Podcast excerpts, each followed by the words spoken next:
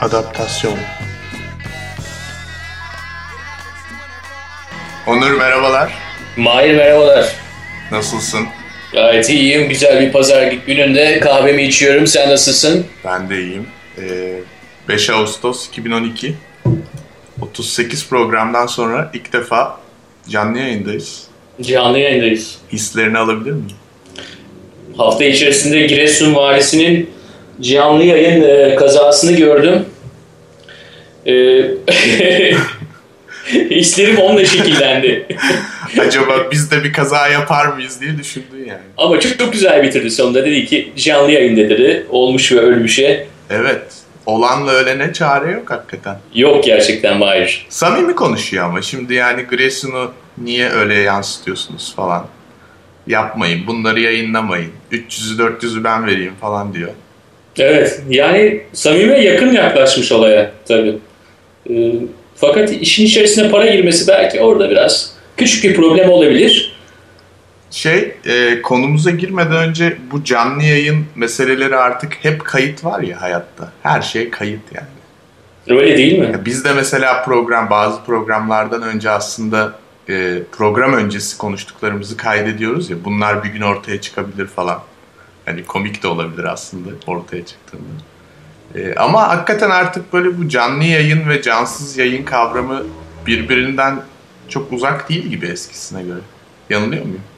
Öyle her şeyin kayıt altına alınması seni genelde ürkütmez sanıyorum. Yani ben alıştım diyelim. Çünkü sürekli okuyorsun. İnternette yaptığın her şey kayıt altında aslında. Dün e, bizim şu anda e, şirketle ilgili çok kısa bir şey anlatayım bu kayıt meselesiyle ilgili. Bayağıdır araştırdığım bir konu çünkü. Biliyorsun cloud services olayı var artık. Hangi servisi kullanacağız bir business olarak? Çok önemli bir şey yani. Datanı gönderiyorsun başka birine. Hangi buluta göndereceksin? Hangi buluta göndereceğiz? Ya mesela Dropbox bir business için hiç uygun bir servis değil aslında. Ama bence biraz toplum nasıl hareket ederse hepimiz o şekilde hareket ediyoruz. Herkes kayıt altında olduğunda kayıt bir sorun olmaktan çıkıyor diye düşünüyorum biraz. Ya harika işte bu konformizm beni gerçekten de rahatlatan bir şey sürü psikolojisinde. Yani ya hep beraber ineceğiz ya hep beraber çıkacağız. Aynen öyle yani o yüzden. Herhalde diyorum benim kayıtlar diyorum diğerlerine göre daha şeydir yani. Naçizane kalıyordur diye Ya, evet ya sonuçta zaten bütün mesuliyet dağıtılıyor. Senin kayıtlarda herhalde fazla bir dikkat çekmez. Neyse e, yeni bir kredi kartı almışsın. Evet öyle oldu biliyorsun. Hayırlı olsun. Evet teşekkürler. Ee, Capital One adlı şirket bana bir mektup gönderdi. Dedi ki kredi kartınızı kullanıyorsunuz yıllardır. Sizin için biraz daha bunu kişiselleştirebiliriz dediler. Hı hı. Herhangi bir resim koymak isterseniz kredi kartınıza kullanabilirsiniz dediler. Ben de o anda bilgisayarda olan bir resmi koyuverdim. Hemen upload ediverdim. İki hafta sonra da kredi kartı geldi. Nedir peki? Karl Marx falan mı koydun? Ne koydun? Ee, evet, Tamer Boyacı ile olan programımızda kredi kartlarında Karl Marx konmasını konuşmuştuk. Yani esas da ilginç bir tesadüf oldu bunun üzerine böyle bir teklifle gelmeleri. Ben de o anda e, bir arkadaşımın gönderdiği bir resmi koyuverdim. E, bir cami resmi e, ve üzerinde bir poster vardı onu gönderdim. Güzel. Evet, Haydi Çocuklar Camiye diyordu posterde. Güzel bir stok fotoğraf vardı. Sanıyorum e, bir fotoğraf ajansından güzel tatlı bir çocuğun fotoğrafını koymuşlar. Hı hı. E, uzun saçlı böyle hafif de marjinal tipli. E, çok e, yani dinleyenler de biliyordur zaten sanıyorum e, popüler bir kampanya. Haydi Çocuklar Camiye diye çağırıyor. Ben de tabii kredi kartıma Ben koydum. o kampanyayı Cami 2.0 olarak adlandırmıştım zamanında. Ee, caminin sosyal network'le imtihanı diye düşünüyorum yani. Ben başarılı bulurum. Neyse ben sana kredi kartınla çok güzel harcama yapabileceğim bir yer tavsiye etmek istiyorum. Yakında da İstanbul'da olacaksın. Evet, neresi? Şeyde e, ben de ilk defa duydum dün. Bir arkadaşımızın Facebook'tan paylaştığı bir fotoğraf sayesinde. Perla Vista adında bir alışveriş merkezi var. Büyükçekmece tarafında. Evet. Çok güzel girişte e, bir medya mimarisi olarak e, İslam betimlemeleri diyebileceğimiz LED'lerden minareler ve araya hoş geldin Ramazan.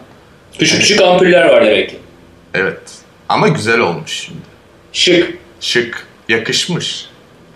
Yani sonuçta e, yerel içeriğin global teknolojiyle harmanlanması olarak değerlendirdim ben. O zaman böyle direkler arası havasının güzel bir kapitalist e, dönüşümü olarak mı bakıyoruz buna? Evet.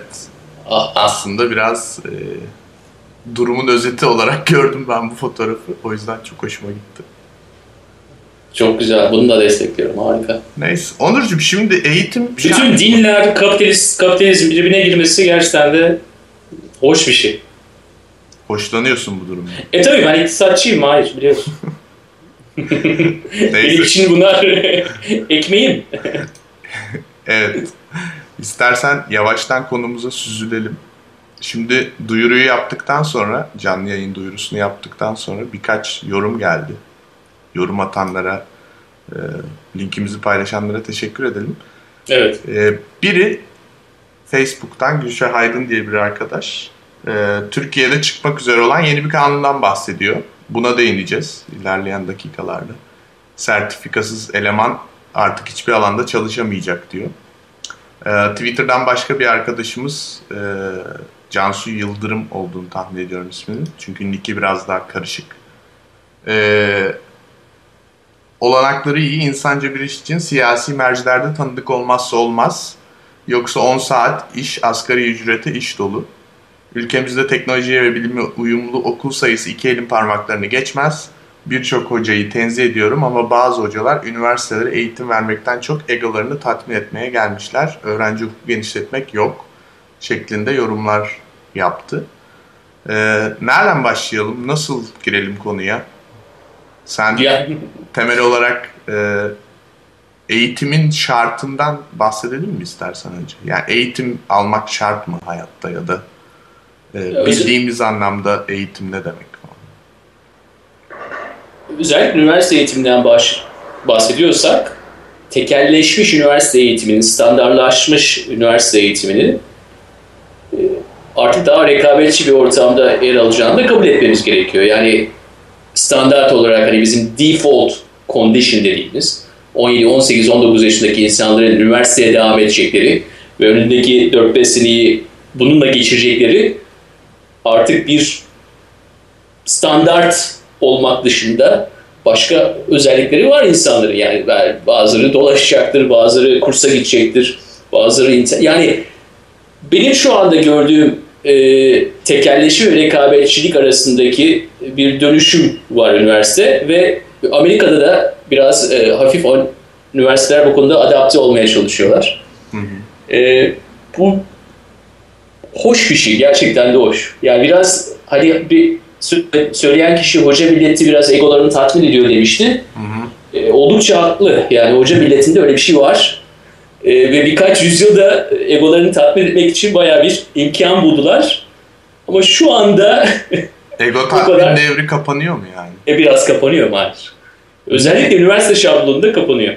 Ya hocayla eğitenle eğitilen arasındaki e, farkın azalıyor olmasıyla ilgili olabilir mi? Ego tatmininin ortadan kalkmaya başlamış olması. Yani bence ampli basit örneklerle gidelim. Yani şimdi derste oturduğu zaman eğer laptopu açabiliyorsa önünde, eğer işte iPad'ini, iPod'unu açabiliyorsa, e, telefonundan e, bilgilere ulaşabiliyorsa, sen herhangi bir şekilde, herhangi bir konuda bir şey anlattığın zaman ona alternatif bir fikri oluşturabilecek. Hı hı. Yani kendi oluşturacak gibi sana belki lanse edecek onu ama ne yapacak bunu internetten topladığı bilgileri 200 saniye içerisinde harmanlayıp sana satmaya çalışacak. Yani bunu yapabilmesi zaten o tekerleşmenin kalkmasına küçük bir örnek. Peki sence bu iyi bir şey mi? Bazen sen de sonuçta ders veren birisin, ben de ders veren biriyim. Ee, bazen bazı öğrenciler hani dur şu hocayı bir tuş edeyim de görsün tarzında bir yaklaşımları vardır ya hani hemen bir şey söyleyeyim. 1928 değildi ama hocam 1920'de 27'nin Aralık ayıydı falan diye böyle bir Wikipedia vari bilgilerle gelen öğrenci türü, türü vardır. Ee, yani niyet çok önemli Mahir. Eğer yani böyle makyaj türü bu kadar e, gereksiz bir şeyle geliyorsa galiba çok da hani yararlı olduğunu söyleyemeyeceğiz. Hı hı. E, öğrencinin niyetine bağlı. Eğer orada hani ortak öğrenme e, içerisinde bir rolü olsun istiyorsa bu niyetle gelmişse O başka ama gol atayım işte orta yapayım başkası gol atsın da o başka. Onun için e, hani ben kendimi korumak için bazı şeyler yapıyorum tabii çünkü hala bazı kurallar koyabiliyoruz. Evet. İşte e, laptopları kullandırmıyorum bazı derslerde, dersten derse. Yani bunların amaçları var. Çünkü genelde hani keşke onu yapsalar da diyorsun. Keşke sana hani gelseler de konuyla ilgili şeyler söyleseler. Bazen ne yapıyorsun? Ee, yani ya ESPN açıyorlar, ya spora bakıyorlar, ya olimpiyatlara bakıyorlar, ya Facebook'a bakıyorlar. Yani genelde sosyal hayatlarıyla ilgili konulara girmeyi tercih ediyorlar. Ee, ama sonuçta niyetleri iyiyse, yani gerçekten bir oradaki bilgi paylaşımını arttırmaya yönelik bir yorum yapıyorlarsa. O zaman harika, katılımcı sınıf harika bir şey, süper. Evet. Ya aslında benim tecrübelerim belki bilmiyorum yani eğitim hayatındaki zamanın ilerlemesiyle de ilgili olabilir. İlk zamanlara göre şu an öğrencilerden çok daha fazla şey öğrendiğimi düşünüyorum ben. Sen de öyle düşünüyor musun? Gerçi yani biraz daha farklı alanlarda ve seviyelerde ders veriyoruz ama. Şöyle söyleyeyim ben sana. Yani bir kere öğrencilerden bir şey öğrenme çok önemli. Hı hı. Harika. Yani bunu kaybeden hoca zaten artık dedik bir ego tatminine geçmiş oluyor yani bambaşka bir kategori o. Manav gibi birim yani o. Yani bence yaşlanan bir insan oluyor ve biraz kemikleşen bir insan oluyor. Hani bu yaşla ilgili bir yaşlanmak değil yani ben pozisyonumu buldum. E, bu titre de sahibim ama bunu devam ettireyim. İşte ben şuyum, ben profesörüm diye. E, onun dışında benim gördüğüm o kadar artık bir amaç için düşünülüyor ki yani öğrenmeyi bir amaç için görüyorlar. Nedir? Staj bulma, iş bulma. Yani bu tür sınıfta olan tecrübenin hep devamı düşünülüyor. Bu bana nasıl yarar? Hani 80'lerdeki işte Türkiye'deki yeni kapitalizme geçişteki o vardır ya amaç için her şey mübahtır. Faydacılık. Faydacılık gerçekten şu anda ben kendi öğrenciliğime baktığımda Amerika'da 20 yılda büyük bir değişim oldu. Bizim zamanımızda bu kadar stajlar önemli değildi. Hı hı. Belki işsizlik o kadar yüksek olmadığı için. Ve biraz daha saftık gibi geliyor bu konularda ama burada dediğim gibi yani objektif değerlendirmek çok zor. O zaman ben 18 yaşında öğrenciydim. Şimdi hı hı. 20 yıl sonraki bir öğretim üyesiyim. Ee, ama genelde biraz hani rahatsız ediyor. Sana burada açık açık samimi bir şekilde söyleyeyim. Bu kadar e, bir amaç için öğrenmenin e, özellikle iş bulmayla öğrenme arasındaki bu ilişkinin bu kadar grifleşmesi hoşuma gitmiyor. Bu bu böyle e, biraz Türkiye'deki eğitim anlayışında şey vardır ya. İyi bunları öğreniyoruz. Atom, Avogadro sayısı falan. Ama günlük hayatta ne işime yarayacak? Hep böyle bir soru vardır ya eğitim hayatında öğrenciler arasında. Biraz ona benziyor sanırım senin anlattığın şey. ya Avogadro sayısı gerçekten de herhalde 20-25 senedir aklıma gelmemişti. Bunu hatırıma tekrar soktuğun için teşekkür ederim. Bak ee, podcast'te işimize yaradı. Kesinlikle. Hatta bu konuda New York Times'da bir makale çıktı. Ünlü eğitimcilerden bir tanesi bu sefer Avogadro sayısını değil de türev almak konusunda bir yazı yazdı. Ondan sonra hatta da bugün eğer Hürriyet okuyanlar İsmet Berken'in yazısını görmüşlerdi belki. Ee, bu konuda yazmış. Yani e, işte türev almak ne işimize yarayacak? Hı hı. E, hocam işte hayatta türev mi alınıyor? e, ve yazıda yani küçük hani bir e, özet demeyeyim de hani biraz e, ipuçları vermek için biraz orada matematikte öğrendiğini müziğe bağlıyorsun. Yani müzik dinlemini belki değiştiriyordur türev almayı bilmek. E, disiplinler arası bu tür geçişkenliği sağlayan bilgiler birebir kendilerini kullanılmasına neden gerektirmeden zaten senin hayatında yer almaya başlıyordur. Yani eğer ben gerçekten türev aldığım zaman bir eğrinin devamlılığına bakıp ondan sonra işte e, ona tanjant çizgiler çiziyorsam ve buradaki bilgiyi gidip ben e, Deep Purple dinlerken veya işte Christina Applegate dinlerken bunları kullanabiliyorsam belki müzikte hit yaratmak için ne gerektiğini düşünürken türev almayı hatırıma getirebiliyorsam o zaman işlerini yapmıştır arkadaş. Yani onun için e, bu ne işime yarayacak sorusu biraz basit bir soru kalıyor. Bence e, yani çok beklediğimden daha soyut açıkladın durumu aslında ama şöyle düşünüyordum ben de. E, yarayacak işi galiba hayatta kendimiz buluyoruz. Yani e, önümüze bir şey geliyor sonra türev, Avogadro sayısı o ya da bu burada aha işte bak burada yarayacak falan olmuyor da ben bunları biliyorum acaba hayatta yaptığım şeylerin içine nasıl entegre edebilirim ya da bu bildiğim şeylerin acaba yaptığım diğer şeylerle de bir ilgisi var mı diye düşünmek aslında bence eğitimin vermesi gereken en önemli şey o. O bütün bilgilerin yanında diye düşünüyorum. Evet Mahir yani sepete atıyorsun. Ondan sonra e, öyle bir durum karşına geliyor ki ne yapacağını bilemiyorsun. Hı hı. Ne yapacağını bilemediğin o durumda sen elini sepete atıp daha önce hiç kullanmadığın bir şeyi çekip oradan kullanabiliyorsan bir iki saniye içerisinde o kararı verebiliyorsa o zaman işlevini yapmıştır diyorum. Hı hı. Ama sepete attıkların birbirini böyle örtmeye başlamış senin kendi iç sesini duymanı bile engelleyecek şekilde sepetin içerisinde karmaşık böyle bir cızıltı yapmaya başlıyorsa o da bir handikap olabilir. Evet. Onun için bu sepete neyi atıyoruz, nasıl atıyoruz ve hangi niyetle atıyoruz çok önemli. Peki şimdi e, Onur ilk sorudan başlayalım istersen. Programı e, hazırlarken birkaç tane soru düşünmüştük. Bunların cevapları üzerine odaklanmak istediğimizi söylemiştik. Yüksek öğretim, üniversite artık bu devirde gitmek şart mı sence? Hayır. Neden? Zaruri değil üniversiteye gitmek. Diplomam yok nasıl iş bulacağım? Bana gel belki Şimdi ben ben şimdi şey olayım burada istersen ufak bir tiyatral bir durum olsun. Evet, şeytan Ben veya şeytan avukatı Şeytanın mısın? avukatıyım ben. Ee, Güzel. şey e, üniversite okumak isteyen e, hali vakti yerinde bir çocuğum. Hatta, hatta Türkiye'den olayım, yurt dışı imkanlarını da düşünüyor olayım.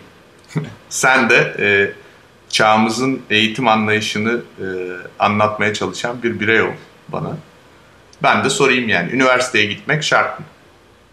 Sen de hayır dedin. Ben de niye diyorum? Nasıl iş bulacağım? Ben yani gelmişim 19 yaşına. Güzel bir e, liseden mezun olmuşum. Ama e, üniversiteye gitmezsem ne yapayım peki? Gitmeyeyim iyi. Hadi gitmiyorum. Ne yapacağım üniversiteye gitmeyeyim? Ben direkt sana soru sormaya başlarım o zaman. Sen de başla. Neyle ilgileniyorsun Mahir'cim? Valla e, sanata ilgim var. Aa çok güzel. E, efendime söyleyeyim arabalar falan onlarla da ilgiliyim. yani güzel arabaları takip ediyorum. Ama e, çok da öyle matematik, kimya pek sevmiyorum.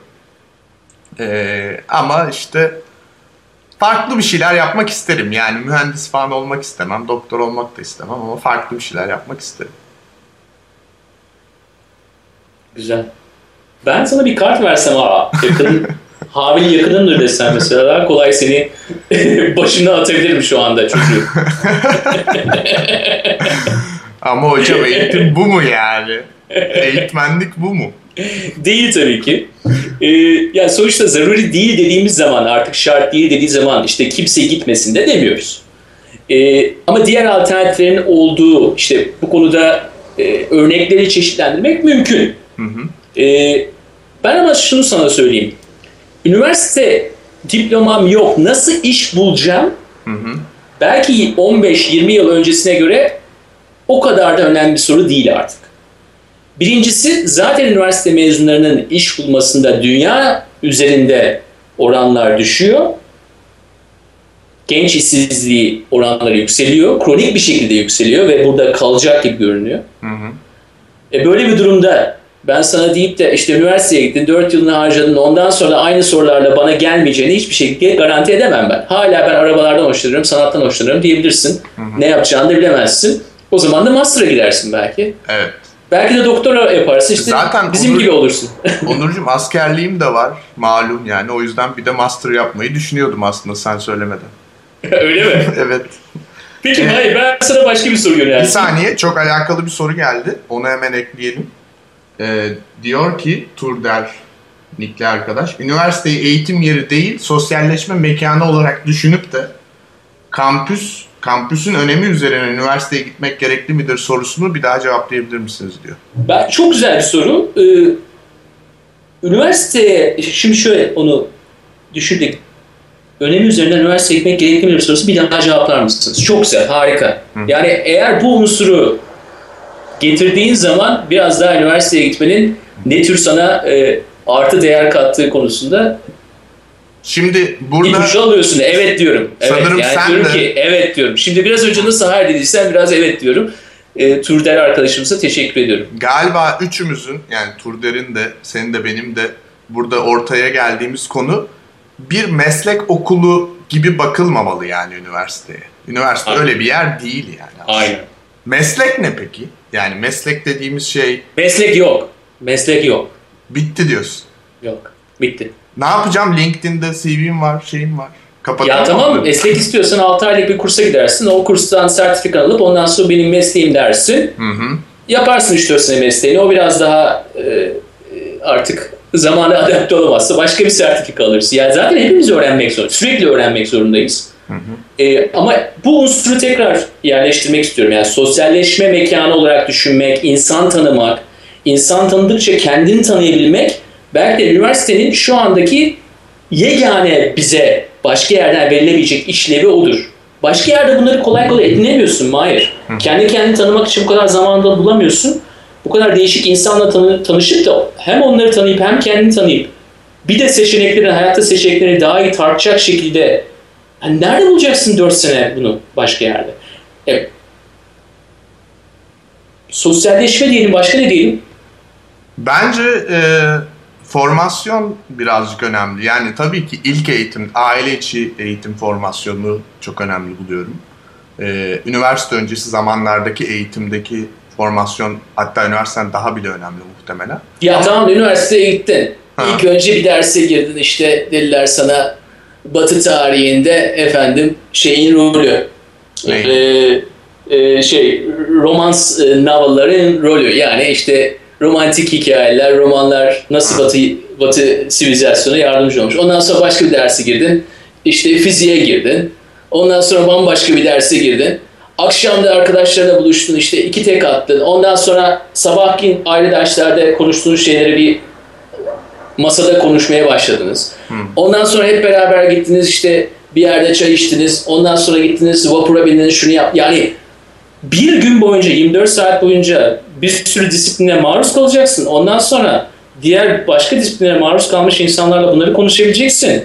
Aynı zamanda bunları yaparken yiyip içeceksin.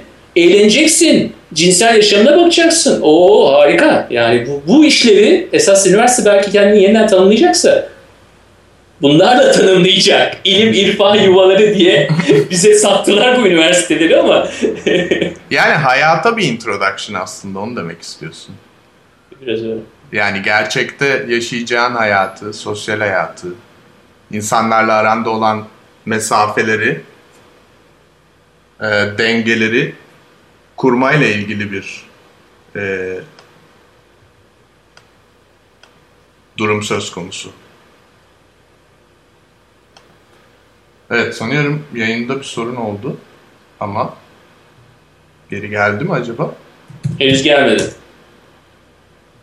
Ee, şu anda gelmiş olması lazım.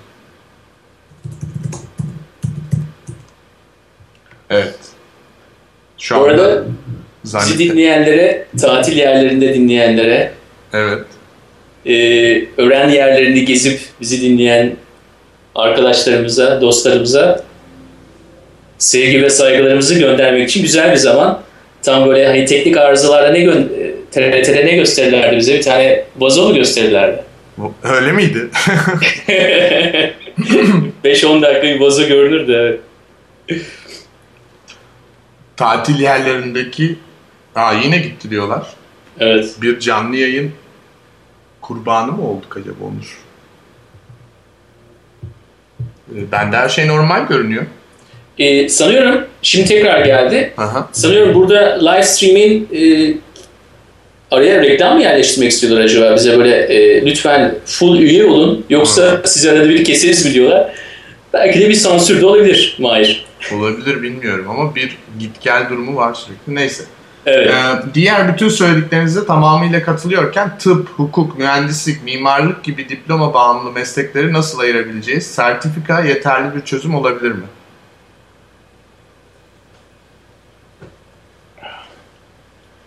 Gayet güzel bir soru. Gidip gelmeler arasında cevaplayabilirsiniz diyor aynı zamanda. E, Ne düşünüyorsun? Gerçekten böyle alanların e, böyle alanların yani illaki e, bir formasyona tabi olması gerekiyor mu? Yoksa bunlar da konuştuğumuz gibi sertifika falan üzerinden çözülebilecek alanlar mı? Şimdi e, soru gerçekten de esaslı bir soru. Tıp, hukuk, mühendislik, mimarlık gibi alanlarda üniversite formasyonu zaman zaman da bazı ülkelerde biliyorsun normal üniversiteyi bitirirsin 4 yıllık üniversiteyi. Ondan sonra tıpa veya hukuka başlarsın. Hı hı. Hatta mimarlık da bazı yerlerde öyledir.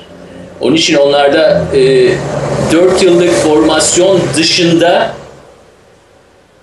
4 yıl daha okuman gerekir değil mi? 6 yıl daha okuman gerekir zaman zaman. Hı hı.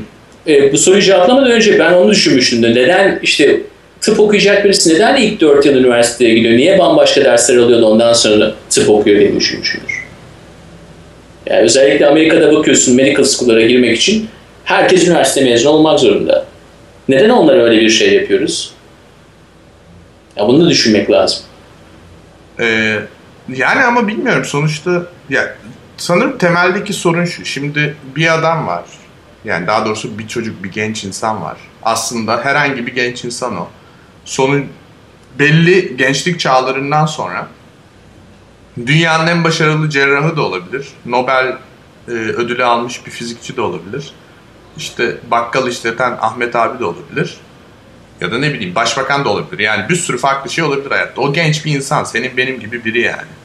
Biz bizim üniversitede yani pratik olarak yapmaya çalıştığımız şey toplum adına benim gördüğüm ya da genel olarak kafada düşünülen düşünce şu. Bu adama bir ehliyet verelim. Yani bu adam yarın öbür gün biri beni kesip biçecek. Hastalığım var, rahatsızlığım var. İşte operasyon geçirmem gerekiyor. Birinin bunu yapması lazım. Kim yapacak? Yani bu buradaki sanırım en e, çözülmesi gereken meselelerden biri. Hani biz tabii ki yeni eğitim, e, çağın değişiklikleri, gereklilikleri farklılaşıyor ve buna adapte olmak zorunda eğitim sistemi diyoruz. Ama hani bu kesip biçecek adam, binayı yapacak adam, yolları yapacak adam kim olacak? Yani bu ehliyeti nasıl vereceğiz? Bunun çözülmesi gerekiyor. Tamam. Mahir ben o konuda e, kendi görüşümü söyleyeceğim ama dediğim gibi sen buna katılmayabilirsin, dinleyenler katılmayabilir ama Hı. burada piyasaya biraz daha güvenilmesi gerektiğini düşünüyorum ben. Neden? Söyleyeyim. Birisinin neye eğili olacağını ne karar veriyor? Genelde o konuda daha önce meslek sahibi olmuş insanlar karar veriyor. Hı hı. Mesela Amerika'da örnek vereyim. Amerika'daki doktor sayısı Hocam tekrar geldi sanıyorum bağlantı. Ee, Amerika'daki doktor sayısı şu an hali hazırdaki doktorlar tarafından belirleniyor. Çünkü doktorlar çok fazla doktor adaylarını bu titre, doktorluk titrine sahip olması istemiyor. Hı hı. Eğer öyle olursa o zaman da ortalama bir doktorun alacağı ücret düşüyor olacak. Yani ha, sen doktor diyorsun. arzı artacak. Okay. Şimdi sen... Halbuki, halbuki bu tür bunlara dayanmak yerine biraz daha piyasaya izin verilse yani bu tür konularda bile tıp, hukuk, mühendislik, mimarlık gibi konularda bile bunların kimin eğil, kimin olmadığını yukarıdan bir mekanizma özellikle daha önce o titre sahip olanların kurduğu bir mekanizma yerine piyasanın kendisinin karar vermesi lazım. Yani sen diyorsun ki bu iş bir market meselesi değil. Bu iş e, bir organik piyasa olması lazım diyorsun yani. Çünkü sertifikalılar kendi sertifikalarının geçerliliğini korumak için yeni gelenlere sertifika almaya zorluyorlar gibi bir sonuç mu var burada? E biraz öyle evet. Biraz öyle. Şimdi bir soru var. Ee, üniversite meslek midir diye. Buna ne diyorsun? Ya da meslek nedir? Meslek yok dedik gerçi ama. E, yani şimdi bir sonraki soruyla ben onu birleştireyim istersen veya bir sonraki yorumla birleştireyim. Hı hı. E, Ceren Ergenç'in dediği gibi üniversite öğrenci gruplarıyla, yurt dışı olanaklarıyla insana vizyon sağlar. Kendine güven değilse de kendine inanmayı sağlar demiş. Harika demiş gerçekten. E, güven değilse bile inanmayı sağlar. Yani belki inanç ileride güveni gerek getiriyor. Hı hı. E, nedir bunlar? Yurt dışı olanaklar olsun, öğrenci kulüpleri olsun, ders dışı vizyon sağlayan unsurlar nedir? Yani üniversite meslek midir sorusu esas da onu getiriyor. Üniversitenin kendisi bu olanakları getirdiği zaman aa işte fonksiyonumuz bu. Aa, biz bunu yaptık, insanları bir yere getirdik. Ondan sonra işte takım çalışması, kişisel çalışma, kendini tanıyorlar, kendine güven hayattaki rolünü buluyor yani. Ben bu, bu tür bir insanım diyor. İlla ben mimar olacağım demiyor. Ben bu tür bir insanım. Bu tür konulara böyle bakarım. Ben şunlara şöyle bak. Yani kendi kendini tanımak için sınıf dışı olanaklar çok çok çok önemli. Ee, şimdi evrimden evrim bahsediyorum ben bir okuyalım istersen. Hı hı. Ee, nerede olduğumuzu falan araştıran, bütün bu kültürün aktarılıp geliştireceği yer üniversiteler değil midir? Yani bilim denilen şey var diyor. Evet, akademi diyor aslında. Evet. Yani akademi, ya açıkçası ben bu tartışmayı e, şöyle bir pratik bir örnekle hatırlıyorum. E, biliyorsun hepimizin ya da birçoğumuzun aslında e, formasyonunu aldığı ya da çalıştığı yer olan Bilgi Üniversitesi'nde yaklaşık iki sene önce bir skandal oldu. Çok büyük bir tartışma oldu işte yani. Bizim de içinde bulunduğumuz bölüm e, öğretim görevlileri işten atıldı vesaire falan filan neydi işte hani e, hardcore seks sahneleri içeren bir film öğrenci tezi oldu falan filan. E, Ali Nesin bu konuya dair akademinin mottosunu anlatan bir e-mail atmıştı bütün öğretim görevlilerine. Evet. Yani akademisyenin amacı içinde bulunduğu toplumun kurallarını uygulamak değil, yani kolluk kuvvetleri gibi. Evet. Aksine öncesinde gelişmiş, sonrasında gelişebilecek, şu anda olan ve ortaya çıkarılmamış şeyleri araştırmak. Yani bu konuda e, ben hani üniversitenin değil ama akademinin yani anladığımız bugün gördüğüm üniversitelerin değil ama akademinin bir geçerliliği olduğunu düşünüyorum. Fakat bunun bir sertifikalandırılmasının gerekli olmadığını düşünüyorum. Yani bence e, internette bazı ortamlar var, bazı e, tartışma ortamları var ya da bazı forumlar, bazı komüniteler var. Bir üniversiteden çok daha iddialı ve çok daha ciddi ve çok daha derinlikli şekilde akademik araştırma yapıldığını düşünüyorum bu ortamlarda. Doğru. Yani aslında sanırım ya burada e, burada pratik sorunlarımız var. Bence birçoğumuzun hissi üniversiteye, mesleğe dair benzer yani içgüdüsel olarak hissediyoruz artık bu işin farklı bir şeye girdiğini, e, raya oturmak üzere olduğunu. Ama nasıl kuracağız? Yani üniversite kolay bir çözüm çünkü bina var, gidiyorsun, içine giriyorsun, üniversite öğrencisi oluyorsun. E şimdi nasıl ayıracağız? Herkes bilgisayarın başında oturuyor yani. Hangisi iyi öğrenci, hangisi kötü öğrenci, şudur budur. Biraz bence orada bir herkesin kafası karışıyor. Yoksa ben tabii ki hani akademik e, araştırmanın kıymetli bir şey olduğunu düşünüyorum hayatta. Evet, evet kıymetli ama ben ilk noktamı biraz daha geliştirmek istiyorum bu konuda. Üniversite bir marka ve bu marka çeşitli yerlerden besleniyor. Akademi de bunlardan yalnızca bir tanesi. Hı hı. Ve her zaman en ön planda olması gerektiği şu an içerisinde benim kabul ettiğim bir gereklilik değil diğer yönleriyle var, var olduğu zaman ancak kendi rekabetçi ortamda devam ettirebilir. Yani yoksa akademinin adresidir. Ee, akademik çalışmalar üniversitede yapılır, başka yerde yapılmaz altında üniversiteyi yaşatmak o kadar kolay değil. Çok daha kolay orada rakip rakiplerin ortaya çıkacak seni bertaraf edebilirler. Ama sen diğer üniversite bu yani bin yıllık bir kurum alıp içerisine diğer işte sosyal yanından tut da e, toplumun şifrelerini çözecek e, senin dediğin iş gibi kolluk kuvveti olmama bunların hepsini içselleştirirsen e, o zaman çok kuvvetli bir şey haline gelebiliyor. Hı hı. Ama akademi işte artık arka plana atılıyor. Sosyallik daha önemli falan bunları kabul etmiyorum. Hayır. Anlatabiliyor muyum? Evet. Yani akademik, şimdi Emre'nin dediği daha doğrusu bana çok yakın değil kabul edenler olacaktır ama ben şu anda günümüzde üniversiteler akademik kültüründen çok uzak bambaşka dertleri var denildiği zaman e, hani ha, nereden geldiğini biraz tahmin edebiliyorum. Belki bir sonraki yorumunda daha iyi anlayabilirim ama şu anda benim anladığım kadarıyla e, akademinin hep en ön planda olması, onun ön planda olmadığı zaman başka şeylerin girmesi, siyasetin girmesi üniversiteyi bozarı inanmıyorum. Hayır. Siyasetin girmesi üniversiteyi bozarı inanmıyorum.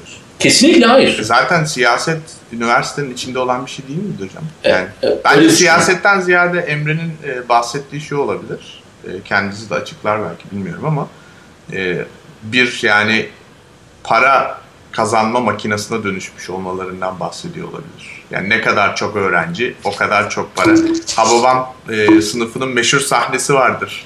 Ne oluyordu? İşte diyor ya Kel Mahmut ben parama bakarım falan müdürün e, meşhur şeyidir yani repliğidir.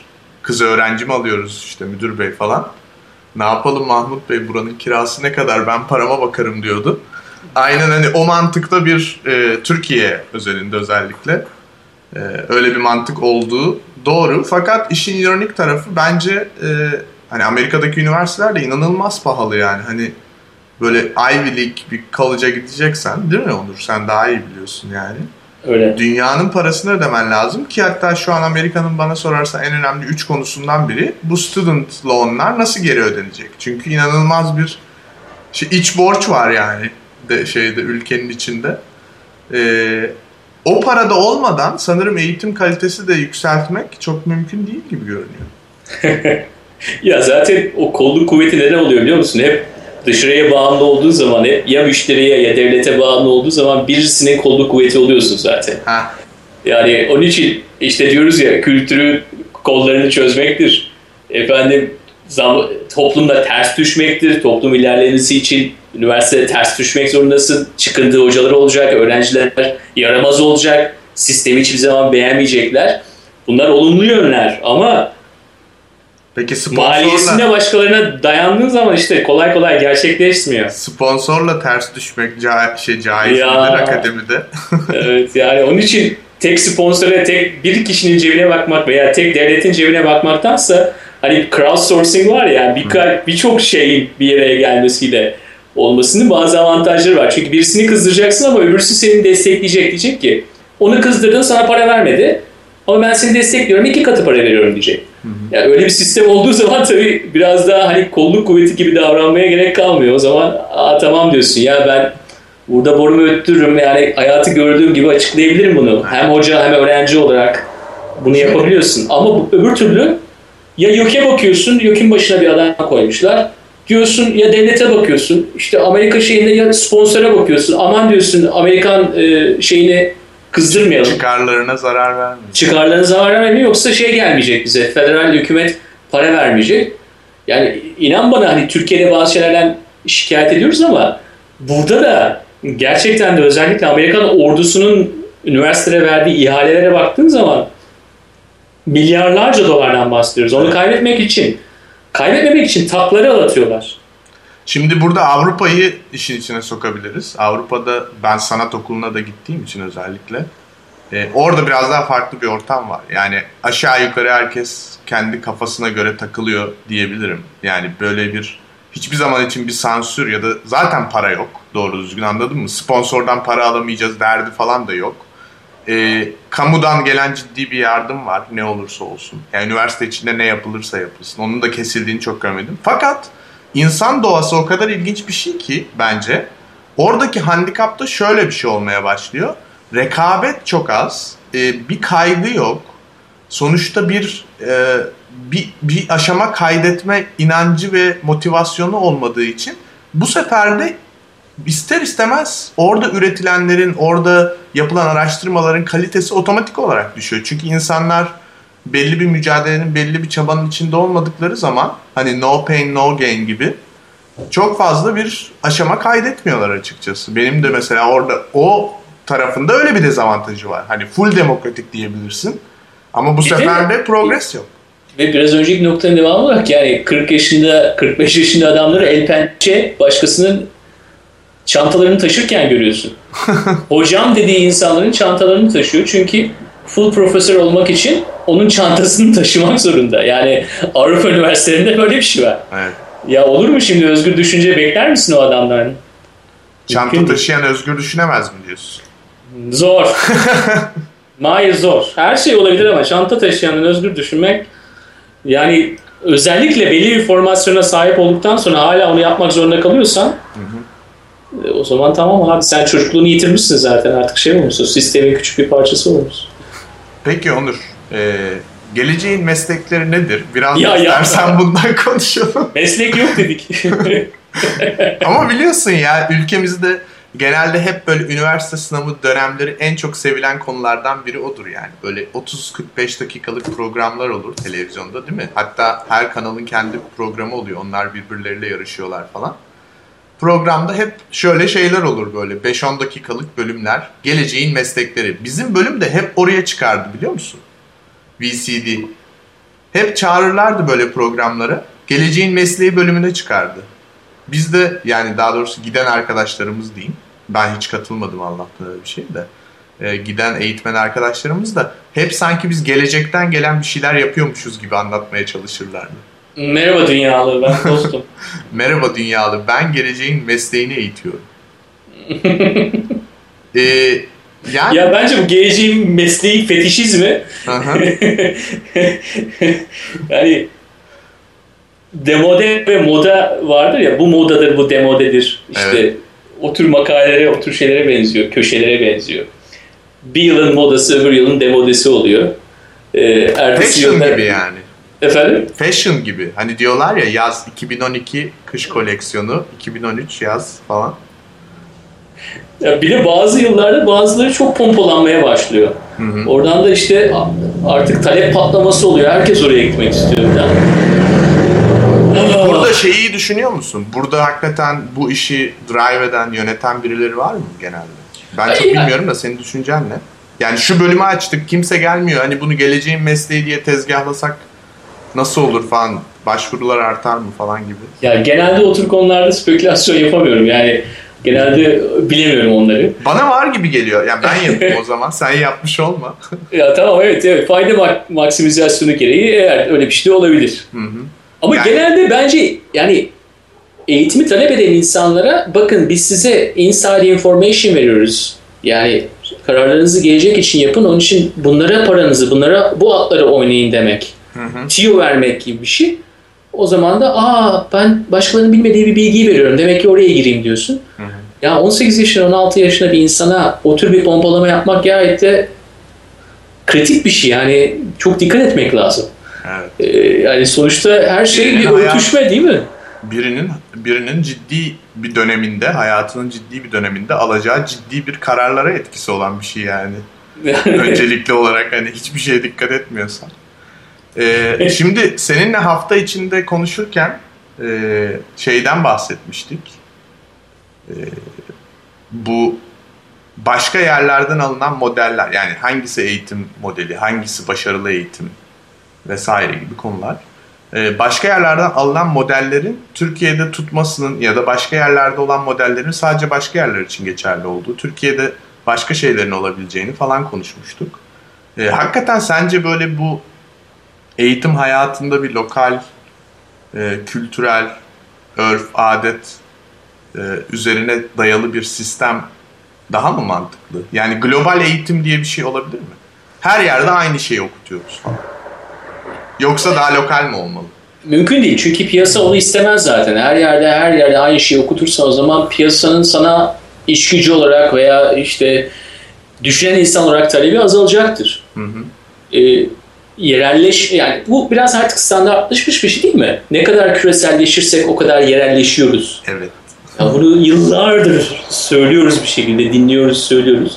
E, eğitimle bundan ayırmak pek söz konusu değil gibi geliyor. Ben sana birkaç örnek vereyim. Hı hı. Ya Amerika'da en çok girilmesi zor okullardan bir tanesinde yalnızca 30 tane öğrenci var. Ve bu öğrenciler bir çiftlikte yaşıyorlar girilmesinin zor olmasından nedenlerden bir tanesi de parasız eğitim veriliyor. Ama çiftlikte sabahleyin 6'da kalkıyorlar. Ondan sonra işte e, hayvanların bakımını yapıyorlar. Ondan sonra derse giriyorlar. İşte öğleden sonra şeyleri yapıyorlar. Otları biçiyorlar, şey yapıyorlar. Yani kendi pişir kendin ye sisteminde bir şey yapılmış. Hı hı. Yerel bir yerde, işte Nevada'da bir yerde, böyle biraz kırsal bir kesimde e, böyle bir kendine ait bir brand oluşturulmuş. Marka oluşturmuş. Şimdi ben bu insanlara gidip yani siz yanlış eğitim veriyorsunuz. E, esas da dünyanın başka yerlerinde olan eğitimin aynısını vermezsiniz. Bu olmaz diyebilir misin? Hayır. E, bakıyorsun zaten talep var yani. 300 kişi başlıyor 30 kişilik yere. Yani %10 alıyor. Harvard'dan daha az insan alıyor yüzdeye baktığın zaman. Yani e, demek ki her biri kendisinde böyle küresel ekonomi içerisinde bir yer bulabiliyor. Yerelleşmek de belki küresel ekonomide yer bulmanın en önemli şeylerinden bir tanesi ama ya yere de güvenmek lazım abi. Bizim verecek bir şeyimiz olduğuna güvenmek lazım. Yani bu topraktan çıkan çocuklar var yani. Topraktan çıkan insanların da biraz kendine güvenmesi lazım. Şimdi bu söylediğin tabii bana neyi hatırlattı? Hemen e, o konuyu da bahsetmeden geçmek istemem. E, biraz aslında böyle bahsettiğin şey bizde daha önce denenmiş hatta başarılı da olmuş bana göre. E, ama daha sonradan bir şekilde politik sebeplerle iptal edilmiş. Köy enstitülerini andırıyor aslında. Yani köy enstitülerinin e, kurucusu, daha doğrusu fikir babası zannediyorum. İsmail Hakkı Tonguç'un 26'da söylediği bir laf var. Hatta mottosu yapmış köy enstitülerini. İş için, iş içinde işle eğitim. Tekrar söyle. İş için, iş içinde işle eğitim. Hmm. Yani aslında senin dediğin gibi sabah kalkıyorsun, inekleri sağıyorsun. Ondan sonra giriyorsun biraz kahvaltıdan sonra ders yapıyorsun. Çıkıyorsun otları biçiyorsun. Yürüyüşe çıkıyorsun. Dağda bayırda ne varsa mantardı. İşte bu ağaç bu türdü bilmem ne falan diye. Baya yaşarken öğreniyorsun yani. Yaşarken eğitiliyorsun yani. E, bu mesela bana yani özellikle sonuçta bir tarım ekonomisinden gelen, hala kendini aslında endüstri ekonomisine tam olarak adapte etmediğini düşündüğüm bir ülke olan Türkiye için muhteşem bir model gibi geliyor. Yani bilmiyorum tabii hani sonuçta politik ya da uygulamadaki sorunları ne olabilir o zaman için ama gerçekten çok iyi değil mi? Yani böyle hani herkes işte hoca da çok belli değil. Tamam hani biri var ama yani o ağaçları biliyor, sen inekleri biliyorsun falan.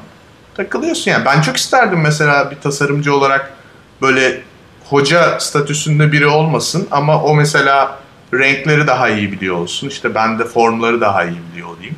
Hep beraber böyle yemek yiyelim, bira içelim falan arada konuşalım yani. Benim zaten açıkçası öğrencilerimle her zaman için kişisel bir ilişkim olmuştur. Bir kısmı da bu programları dinliyordur eminim. Ee, en, en güzel şeyler her zaman için bira içerken konuşulmuştur yani derste değil de e, hayatta konuşulmuştur yani hayatın içinde bir şeydir bence eğitim. Öyle yani benim de üniversite tecrübemde en çok kendimi öğrendiğim öğrendiğimi hissettiğim zamanlar yatakhaneye döndükten sonra işte koridorlarda konuşmaya başladığımız zaman. Hı hı. Ee, bir şey içip yenirken konuştuğumuz şeyler. Yani nedense onların anısı hep orada kalıyor. Ee, yani sınıfta geçirdiğin binlerce saat değil, e, belki sınıfta geçirdiği binlerce saat ilerideki işverenler için iyi bir ipucu oluyor. Ya bu adam herhalde binlerce saat geçirdiyse binlerce bizim de saat. vereceğimiz ona sıkıcı görevleri yapmaktan da herhalde pek şey yapmaz diye, e, şikayet etmez diye güzel bir piyasaya sinyalini veriyorsun. Ama öğrenme dediğim bir şeyin gerçekleştiği yer genelde sınıfın içerisinde de olmuyor. Yani formasyon e, işte kendine kadar sürekli öğrenmeye ittiğinle belirleniyor. Ben metacognition'cıyım. Ya böyle bitireyim Mahir'cim. Yani, Metacognition'cıyım diyerek. Evet öyle. Yani açıklayayım ne olduğunu da. Evet biraz böyle şey gibi oldu. Total Recall falan bitiriyorum. yani kendimin nasıl öğrendiğini gözlemlediğim zaman daha iyi öğrenmeyi öğreniyorum diyeyim. Evet. Kendimi gözlemlediğim zaman. Ve başkası bana empoze etmeye çalıştığı zaman da biraz hani kutu duruyor. Böyle Aa, ne yapacağını bilemiyorum. Yalnızca sana bir empozisyon, empoze ediliyor. Orada ne yapacağını bilemiyorsun. Böyle bir taş gibi kesiliyorsun. Ee, benim gibi de binlerce milyonlarca insan olduğunu düşünüyorum. Ee, onun için de böyle kutuya işte bilgileri atalım, sıkıştıralım, sıkıştıralım, sıkıştıralım. Ben de şöyle düşünüyorum. yani ideal olarak baktığımızda senin gibi insanların sayısının aslında bastırılmasa toplum çok daha yükseklere ulaşacağını düşünüyorum. Yani hayatta her zaman için bize e, içinde bulunduğumuz toplum ister Amerika ister Avrupa ister Türkiye ister neresi Hindistan olursa olsun belli şeyleri biçiyor. Seni oraya oturtmaya çalışıyor. Her zaman için bunu konuşuyoruz zaten şovda da. E, o baskı kalktığı anda bir sürü insanın kendini daha farklı şekillerde bulabileceğini düşünüyorum. Yani aslında özgür toplum, freedom of speech falan bunların bütün meselesi de bu. Ee, öyle olduğu anda da şu anki teknolojik ortam aslında insanların kendi tırnak içinde mesleklerini yapabilmeleri için inanılmaz elverişli. Yani her şeyi yapabilirler, her şeyi öğrenebilirler. Ee, böyle bir gelecek olmasını hayal ediyorum. Ama e, pratik olarak üniversite, üniversitenin binası, üniversitenin sisteme olan entegrasyonu, işte devleti ya da devletin özel kurumlarını ya da askeri besliyor olması, bu tip ve de belli bir para kaynağı olması bir sürü sektör için. Bu tip sebeplerden bu değişimin çok kolay ya da bu devrimin çok kolay gerçekleşeceğini görmüyorum ama umarım olur. Ee, aslında programın başında da demiştim hani hepimiz aynı geminin içinde olduğumuzda o zaman bir sorun kalmıyor diye. Senin benim gibi insanlar herkes birden üniversite önemli değil kardeşim derse biter yani. Bir haftada da biter bu iş. Anlatabiliyor muyum? Bak e, mesela olimpiyatlarda henüz madalya alamadık ya Mahir. Aha. Konuda söylenen şeylerden bir tanesi de işte çok fazla sınav yapılıyor. Aha. Çocukları sınavdan sınava sokuyoruz. İşte bir tanesi başlıyor, öbürü başlıyor. Bu da hani bu tür öğrenci sporcu yetiştirmek için çok iyi model değil diye öyle bir gözlem yapılmış. Ben Ramazan diye alamadık zannetmiştim. Öyle mi zannettin? E yani sonuçta e, oruç, niyet, iftar yok mu yani? Tutuyor yani herkes. O kadarını bilemeyeceğim. Yalnız bizi e, tatil yerlerinden dinleyen, ilk canlı yayın tecrübemizde bizi dinleyen herkese çok teşekkürler. Evet, ben de çok teşekkür ediyorum. Ne yazık ki teknik arıza beklendiği gibi oldu. yani acaba Olacak, olmaz mı olacak. diyorduk ama. Ha? Olacak o kadar. Evet. Evet. O zaman Onurcuğum neyle bitiriyoruz? Sen söyle istersen. Bir şarkıyla bitiriyoruz. Ee, hatta grubun adı Ars Longa, İstanbul'dan bir grup. Yeni, yeni bir demo yaptılar ama yakında albümleri çıkacak. Ars Longa ne oluyor bir dakika hemen Art is long. Evet. Hatta Ars Longa Vita Brevister değil mi? Yani Latince'de şimdi hemen bilgilerimi satayım burada. Art is long, life is short. Ee, hayat uzundur, pardon. Sanat uzundur ama hayat kısadır. Ee, yaptıkları bir şarkı. Ee, şarkının sözlerini de göreceksiniz. Dünya zor, acı cabası ama bir öpersen çıkar insanın acısı diye bitireceğiz. Ee, onun için e, sizi bu güzel yaz gününde bu şarkımızla bırakıyoruz. Ne demişler? Bugünün demosu yarının hitidir. Onun için radyolarda dinleyebilirsiniz belki bir sezon sonra. Teşekkür ediyorum Onur. Sevgiler saygılar.